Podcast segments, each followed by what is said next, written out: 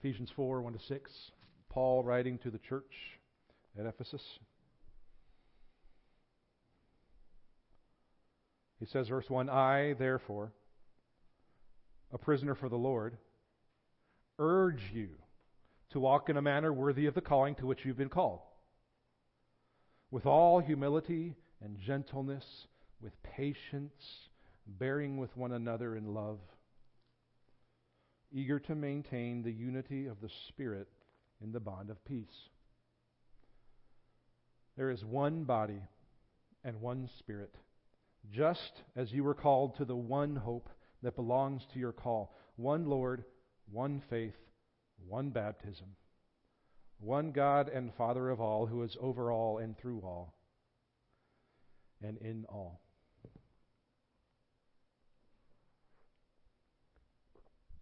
There was a preacher who was walking up to a, a bridge. He saw in the distance. And as, his, as he was walking up to this bridge, he saw this man who was standing on the railing of this bridge, about ready to jump off. And so the preacher started getting a little, you know, getting a little nervous about this, started walking faster, gets close enough so that the man can hear him, and starts to yell, Stop! Don't do it! Don't jump!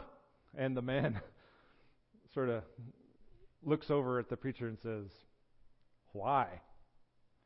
And then the preacher says, Well, there's so much to live for. And the, uh, the man on the bridge says, Like what? And the preacher says, Well, are you a are you an atheist or are you a religious man? And the man on the bridge says, uh, I'm a religious man. And the preacher says, Good. Well, so am I. And uh, then the preacher says, So are you, uh, like a Buddhist are you a Christian? The man on the bridge says, I'm a Christian. And the preacher says, Great, so am I. Uh, are, you a, uh, are you a Catholic or Protestant? He says, I'm a Protestant. Awesome. Great. So am I. Preacher says, Are you uh, like an Episcopalian or are you a Baptist? And the man on the bridge says, I'm a Baptist.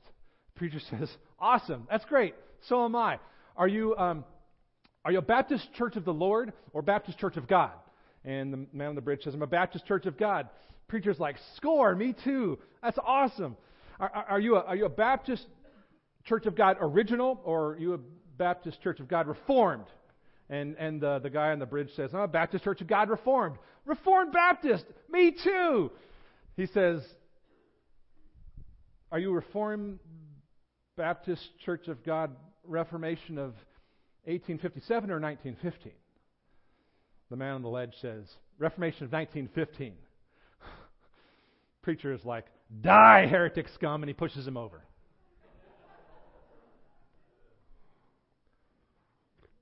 How do we get how do we get from we're on the same team to die heretic scum? I know it's a joke, but there's some truth to that. How do we get how do we get to we're on the same team, achieving the same purposes and goals, trying to fight for the sake of the kingdom and the world, and yet die heretic scum is sometimes kind of what goes on on the inside. Uh, we may not, always, may not always say it, but that's actually sometimes what goes on when we have these squabbles and petty things and, and stuff that goes on internally. And I'm not just talking about, you know, the body of believers. These are squabbles that go on in our lives all over the place. But they manifest themselves here just like anywhere else. How do we get from how do we get from locked arms for the sake of God's mission in the world to, well, I didn't really like them because blank. And if you've been, been a part of the Christian world uh, for any period of time, you know that that blank can be filled with uh, item after item after item after ridiculous item of things that really have little to do with whether or not we accomplish our mission effectively. How do we get from how do we get from we're in this together to you and I are now adversarial, and yet we both claim Christ? The problem, that Paul's talking about here in Ephesians is a problem of theological amnesia. It's a problem we're going to call today theological amnesia. It's forgetting who we are and what this is. The simple truth of today is not going to be anything fantastic. I'll say a couple things along the way where they think, I think Scott's a little bit crazy about this church thing. But you can test that yourself. In basic terms, today we're just going to say the truth of the matter is based off last week, which is that we have access to Christ because of Jesus. Second, uh, chapter two, verses eleven to twenty-two. Because of the access that we have in Christ, we have a unity that is foundationally there, whether you believe it or not. It's there. We have it. Because it's the same thing that was established for us in a personal relationship. Everybody last week's going, Yes, I love you, Jesus. I have a relationship with you. I have access. And yet, and yet, that same exact truth is what makes unity present. Done. Already achieved in Christ. That's what Paul is reminding us of here in Ephesians. So, before we jump into Ephesians, just a bit on this issue of how do we get from how do we get from hey we're on the same team to die heretic scum. I, I think I think that James four is a is a helpful piece of scripture uh, in this for us. I want to want to turn there. If you don't have that handy, you may want to go ahead and uh, turn to that with me here. James 4, 1 to 2. It's not exactly a parallel to Ephesians in, in, all ways, but James is a lot like Ephesians in that there are some things going on internally in the church. There's some struggles, some division, there's some strife. And uh, James was especially written to probably Jewish Christian house churches where some of these issues about you know what it means to be a good believer or not are coming up. There was also issues between rich and poor, socioeconomic divides were issues in this church here in James. So they're having these kinds of issues that are uh, problems that take them from, hey, we're on the same team to die heretic scum. And James says this. He says, this is the problem, James 4, 1 and 2. He says, what qu- causes quarrels and what causes fights among you? He says, is it not this, that your passions are at war within you. That word passions there is the same uh, root from which we get the word hedonism. That your pleasures, that your, your selfish passions are at war within you. That word for at war is the same word as strategy. Uh, your passions are the strategy in you that is fighting against one another within you. That word for with the, the, the, word for within you there is the same as within your members, within the parts of your body. Uh, if you're familiar with Romans 7, where Paul says, uh, this, this war is waging uh, inside of me. It's the same kind of idea here in James. James is saying, You don't actually know what you want. You don't even know what you really actually want in this thing called the body. Well, Paul is saying from last week to this week, what you want is that the access to Christ that you have individually is something to be given away to others. And so that connectedness that is established through Christ, that's what you want. You may not know it. You may not participate in that. You may not so much even think that that's why you're gathered here today, but it is, he's saying. We'll get there especially next week as we talk about how our connectedness is for the sake of, of growth so that we mature, so that our witness is faithful, so that our words, our service,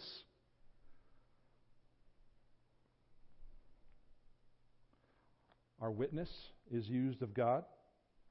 So he says, verse 2 You desire and you do not have, so you murder. He's using figurative terminology here. But because your desires on the inside are at war, you don't know what you want out of this thing called the body of believers, he's saying. You murder others, figuratively. You find reasons for quarrels. You find reasons for dispute here. And so instead of locking arms for the sake of the kingdom, we're functionally sort of, you know, my purposes, my goals, More tradition, less tradition. louder music, softer music. We actually do get both, believe me. We could keep going on and on and on and on. Color of carpet, more classroom teaching, more community outreach. Less of this, more of this. And as we'll see at the end, these things, though they can be tools, they can be parts of how we do things, we have to practically live out our, our goals and programs. What we'll see is that the best thing we have to offer is not how good the music is, how good the preaching is, how, how nice the carpet is, etc. The best thing we have to offer is the same thing that was offered to us to have access to sit here as people for whom salvation is achieved through Christ. So, let's keep rolling on here and uh, see some truths here in Ephesians uh, that are super cool truths about what the body is and what He's given to us in the body of believers.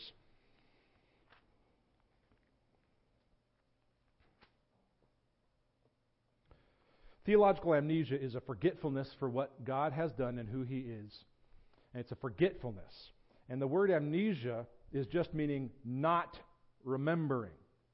And that word remembering is something we talked about a little bit last week, but ironically, haha, I forgot to a little bit. So jump in at uh, Ephesians 2. Ephesians 2, verses, uh, we're going to start at 11 and uh, 12 this theological amnesia that we forget when we come to the body that is supposed to instruct us and inform us as to what we're doing here and who we are. He says, Don't forget this. You've got to remember it. Look at verse 11 there in Ephesians 2. He says, Therefore, in other words, because we forget who we are, in other words, to remember who you are, you have to remember that, that this we thing is established here. It's not just you, it's we. He says, Therefore, remember that at one time you Gentiles and then picks it up at verse 12. Remember that you were at that time separated, alienated, strangers, hopeless, without God. That was the situation before. You have to remember that. He starts off in chapter 2, verse 1, saying, You were dead, and grace is a gift. That's the basic gist of the first half of Ephesians 2 there. You were dead, and grace is a gift. And you need to remember that you were dead if you're going to remember why we're here and what this is about. In other words, he's saying, Ephesians church, First Christian Church Greeneville, you, me, all of us, we have to always remember that us being here is not, is, is not me, it's we. Read through Ephesians once a day, read through a chapter a day, and you'll begin to realize that the plural, the, the nouns, the pronouns, the way he's talking about things is, is at a church at large. You were dead, Ephesians 2, verse 1. You, plural, the whole body, were dead. You people were dead in the trespasses and sins. Then verse 4, but God made us alive, raised us up seated us. It doesn't say made you singular alive in verses 5 and 6. It says made us alive, raised us up, seated us with him. These are, these are plurals that, that Paul is using to say what we have here in the body of believers is just that access to Christ we talked about individually last week, writ large. Writ large. And that's the foundational stuff that we have to remember that we have to get over our amnesia about. That word remember there in Ephesians 2 11 and 12, that word remember there is a word, you, you, probably know the root. Uh, you know what a mnemonic device is? M N E M O N I C. A mnemonic device is anything you use to practice something so that you can remember it, right? So, like when I was playing piano as a kid, I learned that the treble clef, the lines are Every good boy does fine. E, G, B, D, F. Or as I learned later, every good boy deserves fudge. My teacher didn't teach me that one. I remember feeling a little slighted when I learned that one in middle school. Uh, the Greek word for face is prosopon. I remember way back in seminary, some 27 years ago, where the teacher said, prosopon is easy to remember as face because you pour soap on your face. You pros upon your face, which it sounds a little silly, but I remember it now. We could talk about lots of things like that that we remember that the recall is the trigger, the mnemonic device. That word used here for remember in Ephesians 2 11 and 12 uh, means to recall information from memory but not necessarily with the implication that you had forgotten it. It's interesting. Think about that for a second. Paul is using a word where he's saying, you have to bring back to mind what you knew was true. In other words, your presence here today as a part of the larger body of believers is a retraining of the mind about who you are. Please, please, please, don't think about the body as, as some sort of just superficial measure of, you know, bucks and bodies and things like that. This isn't just about a, a building or budgets or how many people are here or things like that. What we, what we do here, what we have here, is a recalling to mind your participation here in the larger body of believers is a reminder of who you really are. And here's the part where you may think I'm crazy. I think that's so true. Paul's message in Ephesians. I think it's so true that the body actually knows what you need better than you do. The body knows what you need better than you do. Oh, I, I don't know about that, Scott. Uh, I don't know about that. I'm pretty sure I know what I need. Pretty sure I'm got daggone sure what I need. I don't know about your practical Christian life, but this is how it works for me. Were it not for the body of believers around me, were it not for people both living as a model, a, a proactive uh, demonstration of what the life of Christ looks like in the flesh, without that as a model for me, and without those people around me, you showing me what I need, as I see God working in you, I, like left to my own devices, left to my own devices, were it not for the body of believers, would not be standing here. That's true of every single one of us. That's true of every single one of us. That's how the body works when it's functioning when it's functioning correctly.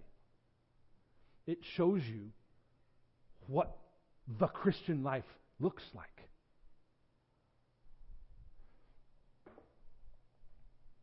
So theological amnesia is forgetting that. Theological amnesia is, is, is acting like, I can do this Jesus thing without you. And the only way it works, the only way the body works, is what we're going to see here in Ephesians 4, is living out the truth of what is already there. Look at Ephesians 4, verses 1 to 6 here.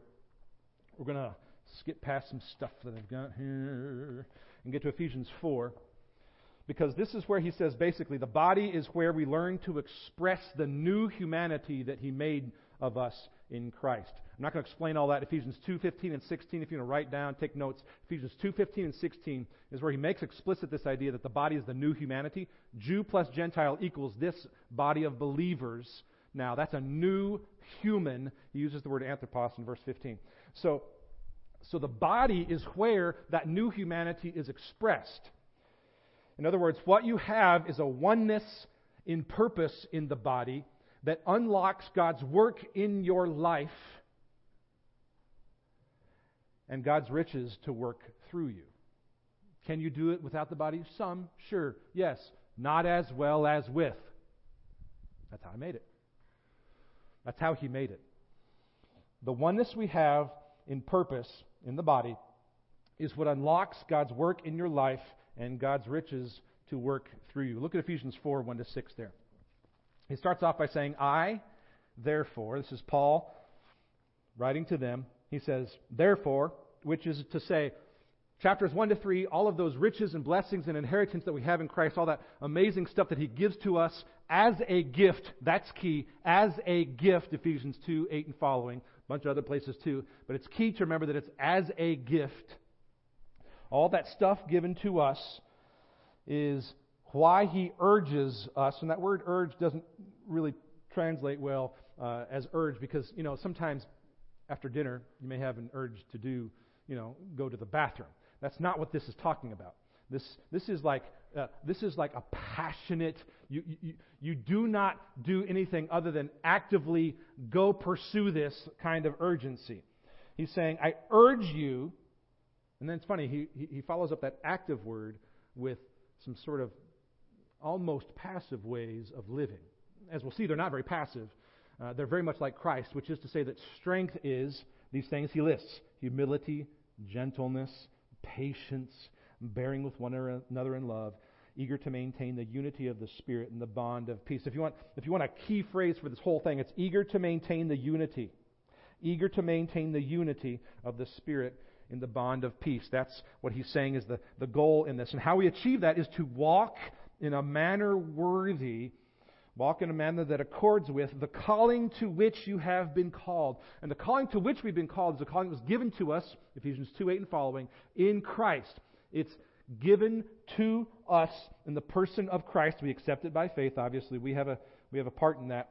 But he's saying, walk in a manner that's worthy of that calling, that's like that calling. So for us to be in the body is to do the body like Christ lived, which is with these things he mentions humility gentleness, patience, bearing with one another in love. The way that the body works best, the way we protect the bond of peace, is to be patient with one another.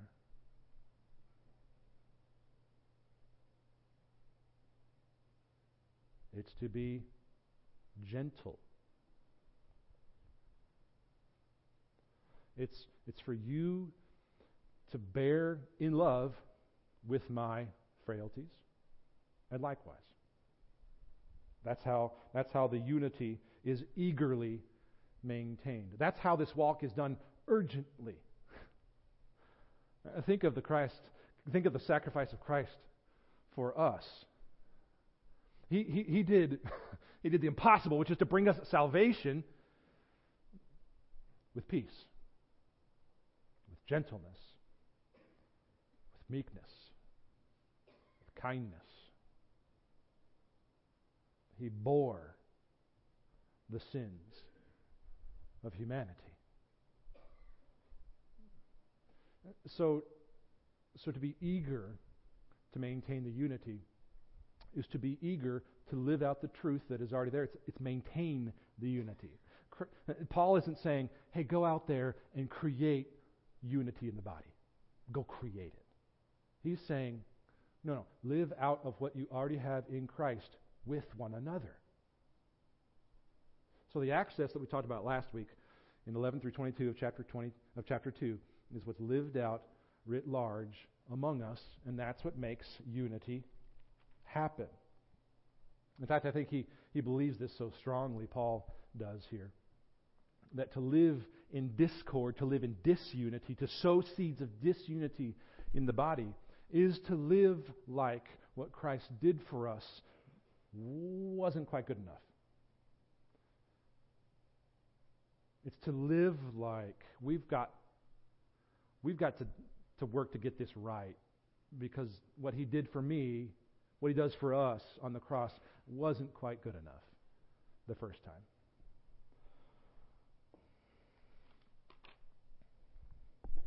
He goes on in verses 4 through 6 here to sort of give the theological grounding, the sort of doctrinal stuff that is ironclad about the faith. And he's, he's putting that here. It seems like a weird place, but he's putting that here because he's saying, as ironclad as this stuff is that he's about to say here again, one Lord, one faith, one baptism, as ironclad as that is, is as how ironclad the unity of the body already exists. He says this There is one body and one spirit and just as you were called to the one hope that belongs to your call, one Lord, one faith, one baptism, and then the seventh one, one God and Father of all, who is over all and through all and in all.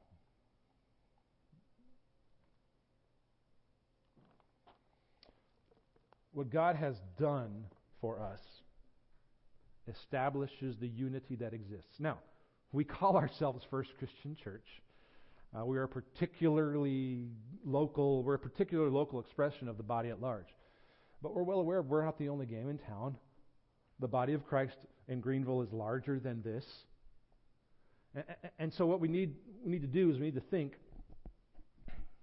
about what God has done in the world beyond just our own little our own little uh, gathering here. The unity that exists in Christ isn't just unity that means that like we talk nicely with one another. Obviously that's a sign of it, right? But the unity that exists in Christ is something that does way bigger work than that. Way bigger work than that. The kingdom of God is working in ways that only God is aware of and that only He can count. So, so it's, real, it's real cool today. It's real cool and easy today to measure uh, whether or not uh, uh, the, the local body of believers is effective based on what I can count as its outward expression of community outreach. Let's just take that for example. There are other ways we could do this, but let's just take that for example. The outward expression of our community outreach could be measured by the, you know, two dozen or so organizations and ministries that we support. Some of them are people, some of them are organizations. A lot of them are here, some of them are nationwide, some of them are all over the world.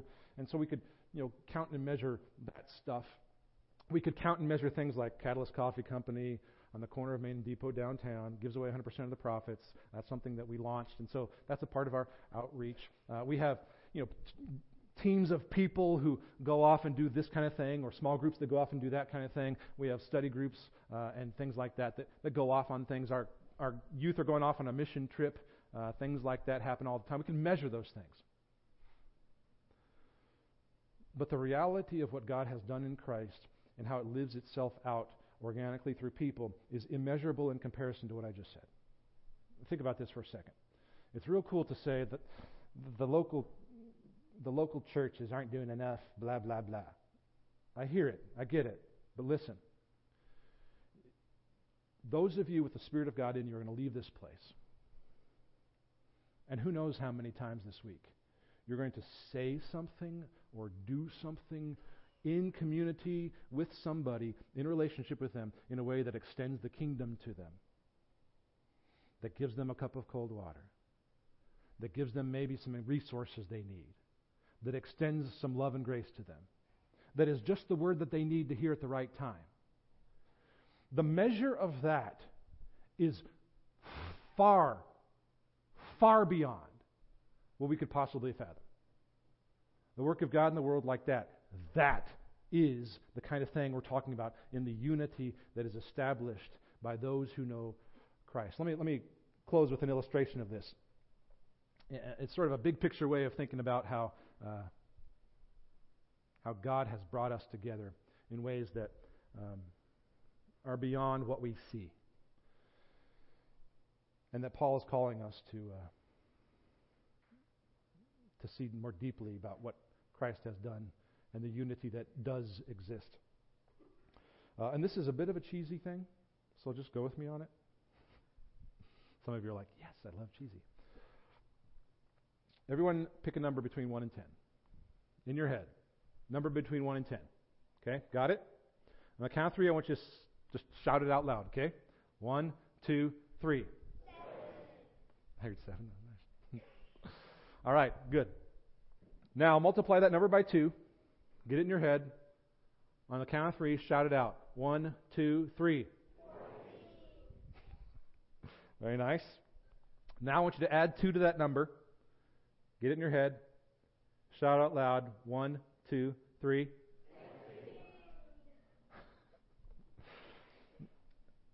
Did we just add? Okay. Now I want you to divide by two on the count of three. One, two, three. Now I want you, on the count of three, to subtract your original number and yell it out loud. One, two, three. What God does is He brings together people from all varied backgrounds and experiences and, and, and places of brokenness. Listen, my, my brokenness is perhaps different than some of yours. It's probably like some of yours. Some of your places of brokenness are probably much different than mine. But what God does in Christ, what God does in Christ, is He brings us together in a way that is one. Because what Jesus did on the cross was enough. What Jesus did on the cross was adequate. What he did was he calls us to a relationship with him.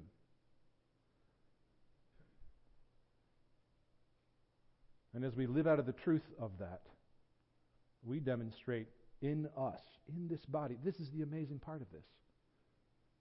As we give into that truth, he makes himself known to the world and to one another, and he works through people. That's why he calls us a temple where he lives. That's amazing stuff. The idea that God has called us to something like that. And, and your being here, you're sitting in these seats, our participation today is a reminder of that truth that tells us who we are because it's easy to forget. That's why our participation in the larger body of believers is so important. So important. Don't take that for granted. Don't take for granted the learning experience that is participation in the body, that tells us who we are and what we need. Let's go ahead and pray, friends.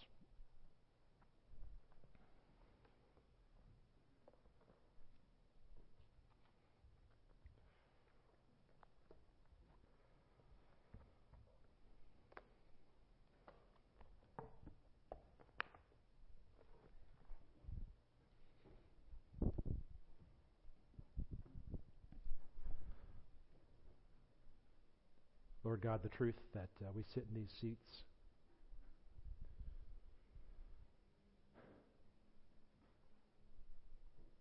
Not because of work done by us, but because of your work for us. Lord, that truth changes everything. It tells us who we were. Rebellious, helpless, hopeless, dead in trespasses and sins. It tells us, Lord, who we are a, new humanity, a new creation, a new group of people who have an amazing calling. You've called us to live like Jesus in gentleness and humility and patience to bear with one another in love. And love that's demonstrated to us by you so that we could live it out.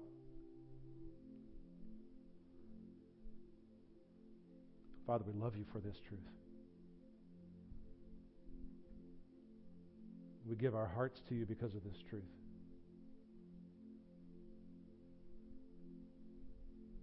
We beg for greater knowledge of, of you and what you've done for us. So that when you call us, when you call us to replicate the work of Christ in us by living as a witness to your goodness and your glory and your wonder and your amazing work, that we would stand not sitting here because of our adequacy but because of your perfection.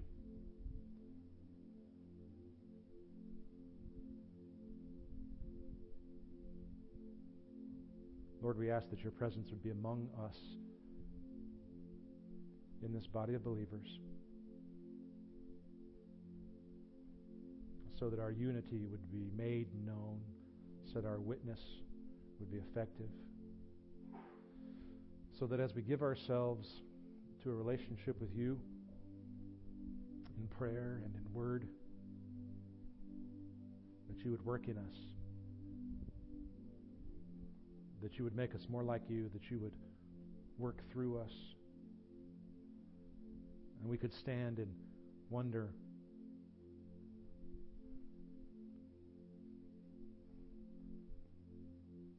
That we get to see you redeem sinners to yourself. That is amazing work, Lord, and we love you for it because we've experienced it if we call you Lord and Savior. And we long to see it in the lives of others. Make of this body of believers, make of this church unified for the sake of mission so that we could see you and your presence would be more and more real. And that as we come, as we worship, you would remind us of who you are and what you have done so that we would remember who we are and that to which you've called us. In the name of your Son, Jesus, we pray. Amen.